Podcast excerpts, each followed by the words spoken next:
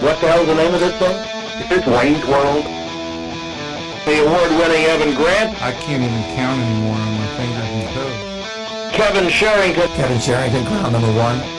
Barry Horn, He tried to get me in mid-chew. Hello, everybody, and welcome into another podcast of Ballsy. Is this the first one of the new year, or is this the This second? is the second, Kevin. Second, second of the new year. Thank, thanks for being up to date. Yeah, I'm, I'm, I'm catching up here, uh, and we got, got Tommy here producing. He just started the timer, and so we're a little bit behind on that, but uh, but close enough. Uh, and we have with us on the phone one of our all-time favorites, a Sports Day alum. There's a lot of those, but this is one of our all-time favorite alums, Richard Justice. Richard, are you there? Hello, Kevin. Hello, Barry. Richard is How are not you this only morning? Richard is not only an alum of the Dallas Morning News, he's an alum of the With the Dallas, Dallas Times Herald, the That is correct. Star Telegram, Former the Star Telegram. Baltimore Sun.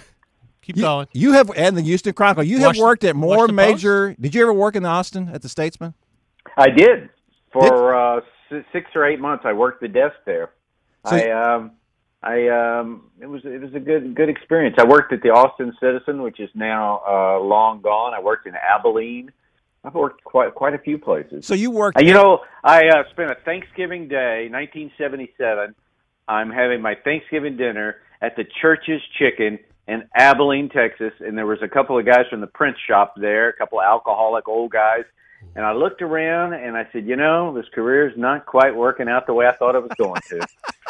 that, and it turns out that was the high point. You know, I could say that. I've, I've been at the Morning News almost 35 years. I think I could say the same thing. Wow. I think it just shows Oh, a lack of ambition, doesn't it, Richard? But bef- before we before we get to the talking about what we're here to talk about, the Texas Rangers and Houston Astros, I just want to say I could have had a better intro to this because I would have introed you. I would have introduced Ballsy with the 2015 Texas Sports Writer of the Year featuring Kevin Sherrington.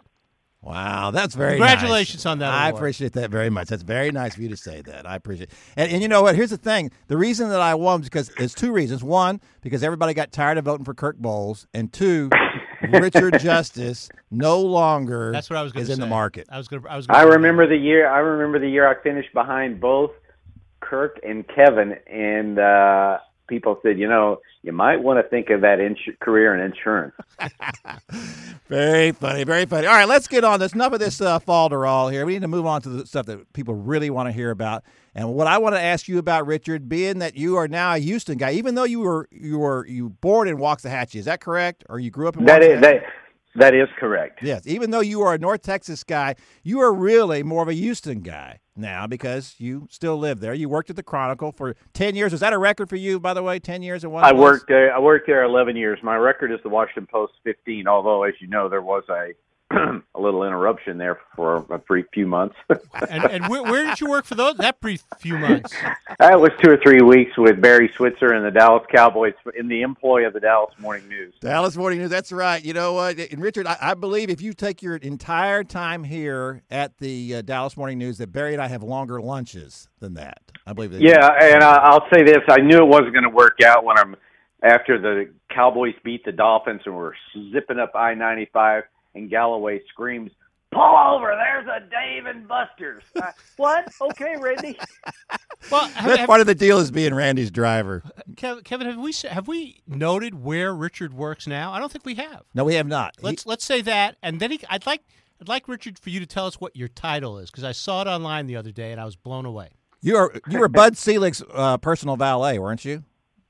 I was with Commissioner Selig last week, as a matter of fact, in Scottsdale, Arizona. Yes, you are. You were at MLB.com. You are, I believe, as it's titled, Barry. What was what was the title? I don't remember, but it was Ex- majestic. What is your title? executive- It was executive correspondent, and I'm gonna tell you something. That means a lot. Yes, it does. It means a whole lot. It means a lot, especially a lot when you get that paycheck. That's how they justify that.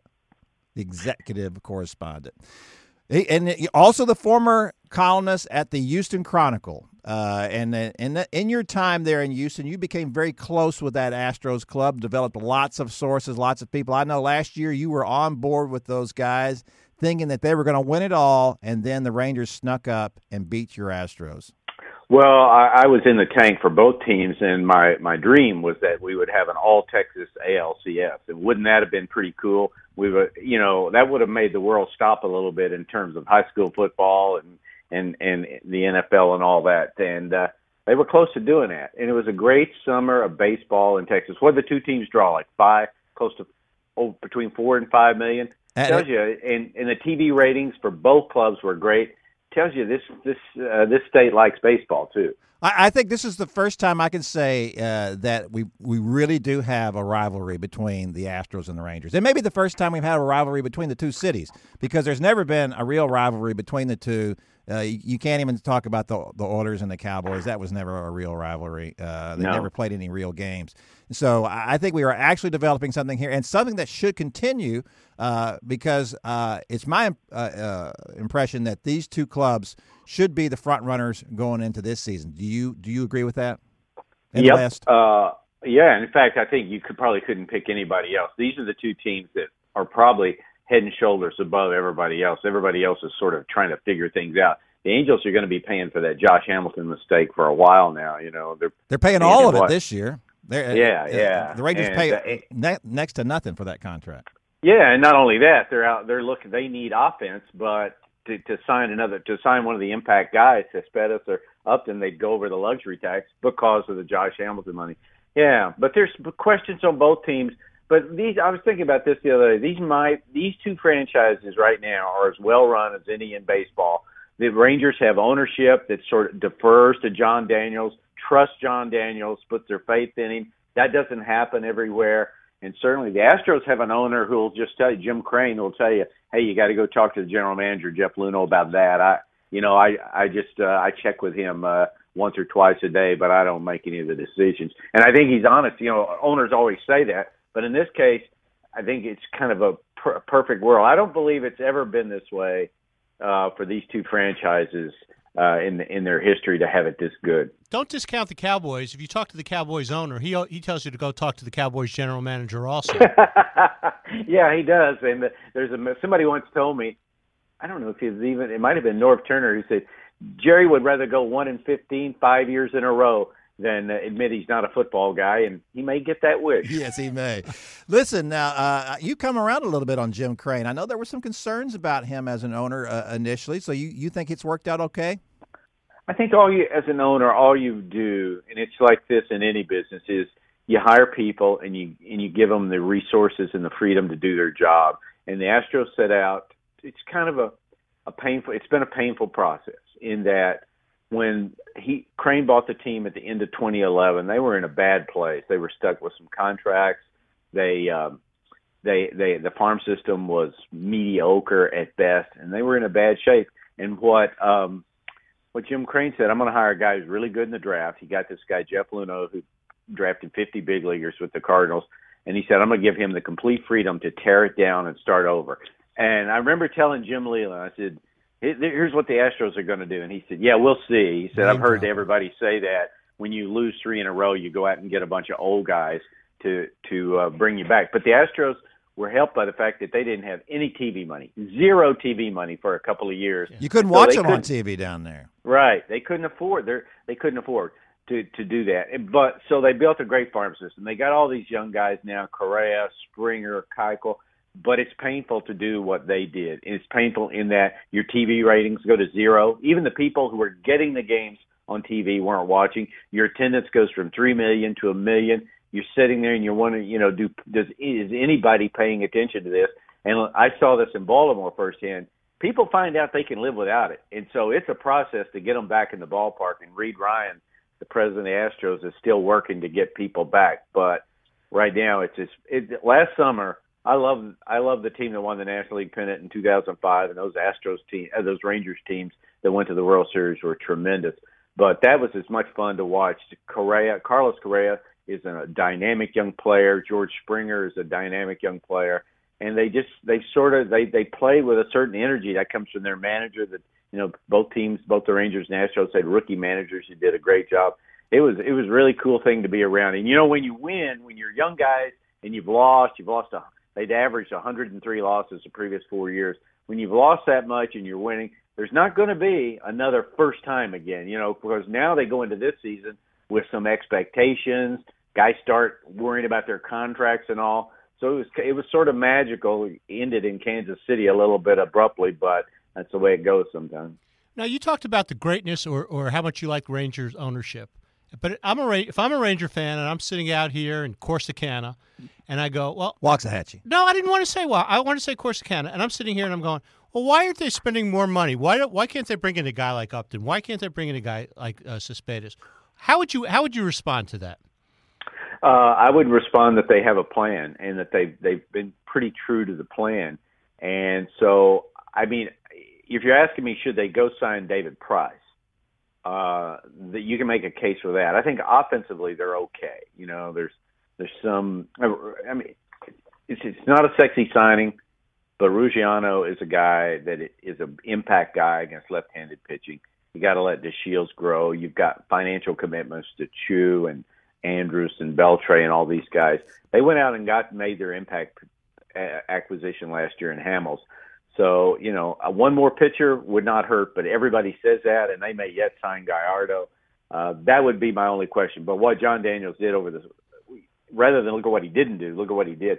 That this is one of the best bullpens I've ever seen. I, I have never seen so many quality arms. And then let's just say that Tanner Scheper still has some baseball left in him. Who knows? He he gets to go to spring training and improve that. But it's it's it's I think it's a good team. Could you spend more? You could always spend more. But I think when your payroll's over, like what's it going to be, 125, 130 million? Uh, they get closer to 130, 135, yeah. Yeah, yeah. I, I look. Everybody tells me that. I hear that. I hear this from every GM. Like, um, if we're spending 135 million, we ought to win. I uh, Hal Steinbrenner at the owners' meetings in Dallas a couple of months ago. He goes, "Listen, I don't. I'm. I don't. I don't. You don't have to spend 200 million dollars to win a World Series, and we're not going to spend 200 million dollars. Just look at the history. The last 10 World Series winners have had a payroll ranked of about eighth or ninth, and that's that's where the Rangers are. That's where the Cardinals are. That's where the the Royals have been even lower than that. So, yeah, you could, you know, if everybody wants to play fantasy baseball and get one more guy, I understand that. But I, I look at what they've done. I think it's been a good off season. Do they need one more pitcher? They need one more pitcher other than Colby Lewis but everybody needs one more pitcher. Yeah, it, it, seems to me you, you bring up the Royals that the the Rangers are much closer to the Royals model than they are anybody else's, and I think that's what they're doing with the with the bullpen. I, I haven't talked to John expressly about that. Jon Daniels. Kevin's going to name drop now. Well, no, yeah, but but you know, is it your impression that, that this is just the the conclusion that they came to that we that boy we really like what we did with our bullpen, and, and certainly last year when they added Dyson and Diekman, that that just turned around the season. You know, at, at that at that point uh, they were lost. The bullpen was a flop and and they made a mistake going into the season with the bullpen that they had. They were a little overconfident in some of those guys. I think they were still trying to to feel out what exactly what they were going to be. But do you feel like that it was this is a product of them uh, seeing the Kansas City model and how well that has worked, or is this something they came to on their own? No, I think they independently looked at it on their own. I think, in fact, I, I just think what what do we need to do? My impression talking just being around John is that when they go to ownership, uh, and he makes his case A, B, C. This is what I'd like to do. That they've signed off on pretty much everything, and I think what you're trying to do is you're trying to have a you're trying to have a plan. You're trying to have a a, a, a 2016 roster, but you're looking at it two years, three years down the road, and uh, but you don't want to rush guys. Like you didn't want to rush Chichi Gonzalez last year, but there are times you know you, you your need outweigh what your player development plan is. I think he's a well-run franchise, you know, and so Whereas what's what a lot of baseball people believe is that if you have a guy that's ready to play and you don't give him a chance to play, it's ruinous. John Schuerholz used the phrase ruinous to a franchise. So the Astros have this guy. I mean, the Rangers have this guy Mazara. They have Gallo. I think you have to sort of figure it out. You have to go to spring training. If you play it through the season, and if they get a chance to play, kind of give them a chance to go. You can't just bury them. Let me ask you about another young player, uh, a favorite of Kevin Sherrington's, Profar. Uh, you know, people discount him. Do, do, you see a future for him? Well, yeah. I mean, what is it, how old is he right now? He's 22, Three, right? I think. Yeah, 22, 23. Yeah, 23. Yeah. yeah. people people yeah. almost discount him. Yeah, well, people would discount Shepherds. I understand that because you know you, you get buried, and also Odor has been such a, uh, um, well, how do you say it? Such an emotional Fire spark plug? to the club. Yeah, I mean he's been. I mean, Did you see what he- David he- Schoenfield said about uh, Odor? He said he predicted that he said he was already Who's uh, David Schoenfield? Tell David me. I Schoenfield don't- with the ESPN. Okay. uh, and he said he believes that Odor will be the, the, the best offensive second baseman in baseball next year. Well, I can believe that. And what I saw, I saw last year is they feed off his energy because you know Andrus is a talker, is a talker. Uh, but sometimes when you have a lot of veteran guys, to have that one guy, this is why you like to have a mix of young guys in there because they remind guys that it's okay to have fun. It's okay to to talk a lot and and start a fight with the other team and all that stuff. You feed off that. That's important. Well, with the, the I think Barry when he was bringing up the Profar issue is that Right, we're gonna this get is to, we'll get to the next name in that. This that is you're going to bring up. Go uh, ahead. Well, this was the point I was making all along on the Profar thing. All right, in my mind, what Profar does, he plays an entire year at AAA. There's no, there's no calling him up. There's no letting him sit on the bench and being a, a utility player. I think that's uh, that's uh, to use John Schuerholz's phrase, ruinous to Jurickson Profar to make him a utility player. I th- I don't think there's any sense in trying to make a second baseman out of him anymore. I think that that's a different throw. Um, Who knows how much that might have contributed to his shoulder problems as well. Uh, so my my feeling is is that he plays an entire year at AAA. Elvis plays an entire year as your shortstop this year, and at the end of this year, you make the decision: Are we going to go forward with Elvis Andrus as our shortstop or Jurickson Profar? And and I know it's easy to say, well, we just get you know how are you going to get rid of Elvis's contract? You get rid of it by saying we'll pay ten million of this, and then we're going to pay Jurickson Profar, you know, five hundred thousand, whatever the minimum is at, at this point, and we're going to have for ten point five million a shortstop who's much better offensively than the guy we had, and maybe just as good defensively, maybe even better. Yeah, well, wait a minute. Is Profar going to play? What's his position there? He's going to be a shortstop. His, his only real value to me is as a shortstop. He's not going to play second. Obviously, Odor has proven what an offensive uh, impact he can make, and he's and he's he's not uh, he may not be as good defensively as Profar would be at second base, but he's much better offensively, I think. And Well, but no. What I guess what I'm asking is, he going to take any balls in the outfield? Is Profar going to take any balls? No, you know, to me, I, I just don't know if he's going to make. Uh, uh, uh, he's going to have enough offense. He's a plus player offensively at shortstop, and I and I think when you can get that, and the guy can play the position, then that's what you ought to do with him. Uh, I, I think his value for any team looking at him, they're looking at him as a shortstop. They're not looking at him as a as a potential outfielder. I think they've got enough potential in their outfield with Lewis Brinson coming up, with Nomar Mazara coming up, you know, with the fact that Delano DeShields had such a good year last year, and the fact that you're also stuck with, you know, since you choose Stuck. contract. You are stuck with that contract. Uh, and he played very well. He hit very well at the end of last year, and and let's see if he can do that again. If he can do that again and play uh, have an entire year like he had in the second half of this year, then I think then that contract's not so bad. But that It- you uh, let me just say one thing about the the contract situation. And you, and you talked about Jon Daniels and what a good job he's done, and the fact that they, they have a plan. This is to me where they deviated from that plan was with the Shin-Soo Choo contract, with the Elvis contract, with the Prince Fielder contract. Uh, these are contracts that really didn't match up exactly with what they were doing, and I think it's interesting to me. And of course, the the Fielder and Choo contracts came in the same year. Uh, Yeah, but see, those contracts are okay. If you've got a if you've got a stream of kids coming up, you can spend money here and spend money there. When they signed Choo, like I knew what he was in Cincinnati. I thought he was an on base machine. Now, you know, he's had moments where he hasn't played very well. Prince as Prince played 162 games every year. Uh, so you know, like there are, is a point where you spend money, but you can only spend money if you've got control young controllable players in other areas. right. So so tell me about the my, my Profar Andrus play. What do you think about that?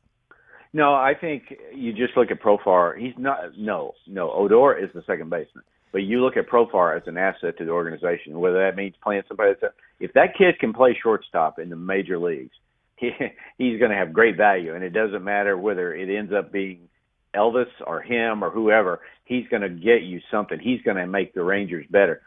I, I wanted to ask about. So, are you guys? What do you think of Joey Gallo now? You know, uh, I, I hear people say he, he doesn't have a long swing. That looks like a long swing to me. Uh, It does look like a long swing. It does. It does. You know, in spring training last year, he looked so good. He looked like he shortened up his swing a little bit, was going the opposite way, you know, and was working counts, doing much better. And then he got into the season and started to get a little lost. And frankly, it reminds me of when I play golf, and it starts to go bad, and it just gets worse. Uh, and and that's what happened to him. I, you know, he's still very young, and and and there's still potential there. But where I does he play? What position does he play? Yeah, where I do you see. put him? See, here's here's my problem with him, Rich. I don't know what you think about this. The guy's six five, right? Six four, six five. Uh, I think he's too big to play third base. I, I think he's you know that position requires so much quickness and the ability. You got to get on the ground. You got to do a lot of things uh, you're asking a guy to do, and that's one of the reasons why uh, Adrian Beltre is, is so great at that position, and why they should beg him to come back for another couple of years is because I think he still plays it so well. His his UZR I think this year was was was tops in the league at his age. Richard, is that your phone? It's the commissioner. Yeah, the it- bat it is phone. The Yeah, the- commissioner. the commissioner hey, is but, calling but let the me bat just say phone. this. Let me say this about Gallo is that we've reached the point with him where he's got to play, where you got to put him out there and you got to allow him to succeed and fail. Now, not everybody believes that. I remember talking to it was with the Cardinals last spring, and we're talking about this kid, Mike, Matt Adams, this big kid that plays first base, who has not had success playing against left-handed pitching. And I talked about I talked Richard, that, that was interesting. it was I talked to. I talk I talked to uh, that's that's one of your new sound effects. yeah, Mike Matheny, I was like I'm saying, you know, like you got to let him grow against left-handed pitching. He looked at me like that's the stupidest thing anyone said. He goes, "Here, you produce or you don't play. We, we're pretty simple with our players. And when you're in a win now mode, the way the Rangers are, you I don't know how patient you can be with a guy, but I would want to find if there was any way to find out. The problem is, I don't know. I mean, he's not the left fielder, right? He's No. certainly not the right fielder, and he probably can't play center field. I mean, I don't know. I don't know if he can can or not.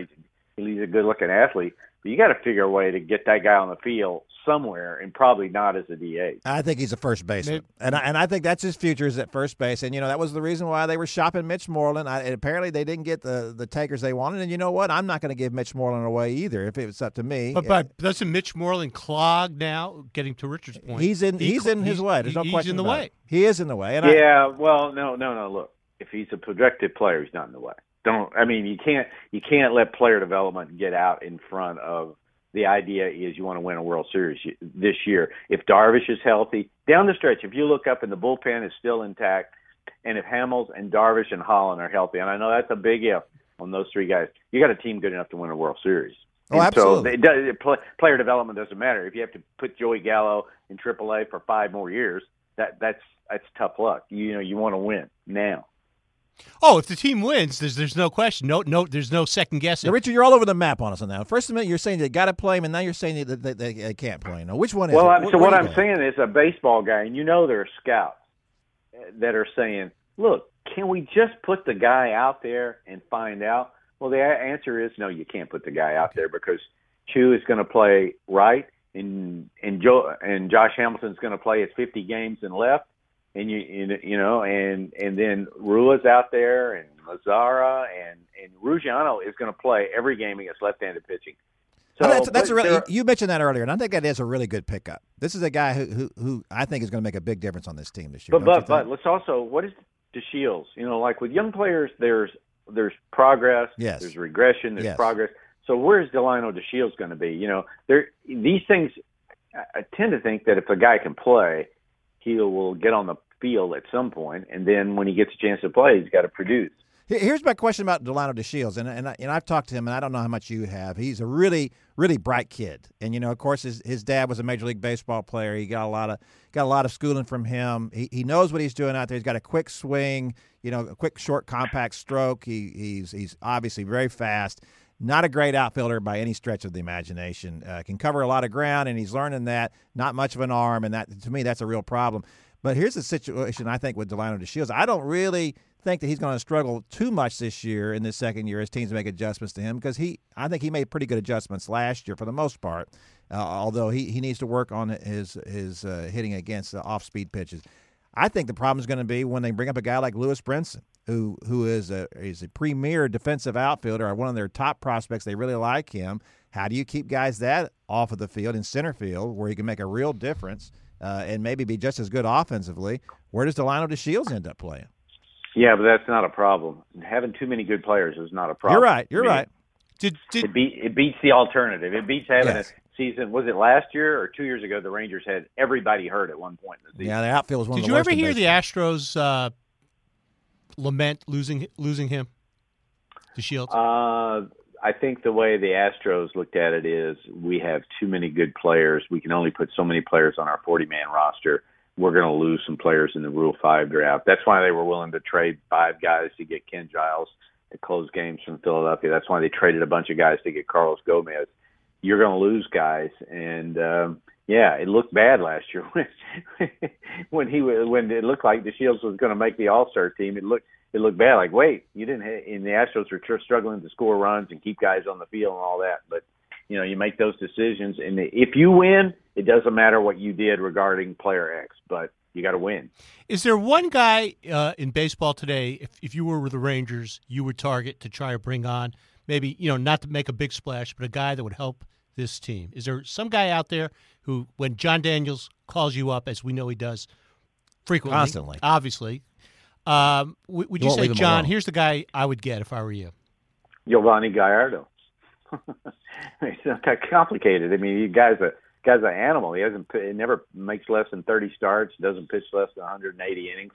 But you know, to target you need pitching, and with the depth of their bullpen and some of those kids, they can go get a starting pitcher. There's going to be Tyson Ross is going to be traded at some point. Andrew Cashner is going to be traded. Even Stephen Strasburg could be traded. You don't want to give too much for him because he's he's in his free agent free agent year. You know, Atlanta would be willing to talk.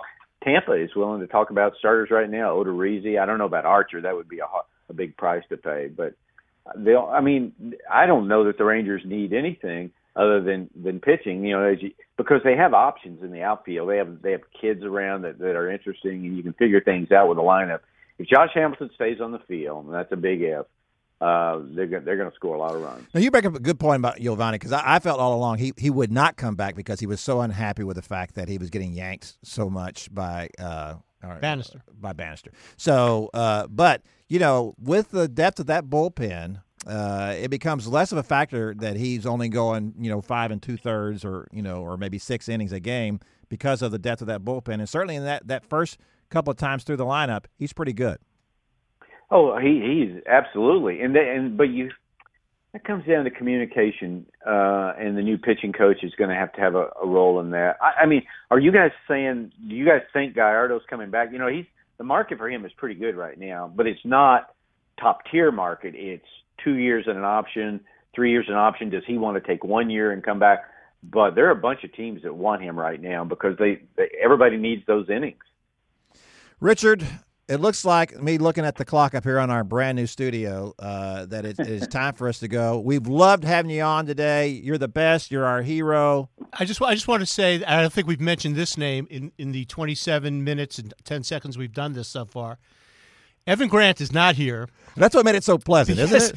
because Evan is touring. He's on a world tour, and if anybody wants, just go to his Facebook page. He's eating his way through Italy and Israel right now. And the Holy God. Yeah, yeah, that's true. but but Richard, E- Evan and selfie. Yeah, Evan and right. selfie. Richard, I cannot tell you how enjoyable this was. Thanks, thanks for joining us. It's good to have a real baseball me. expert here with us.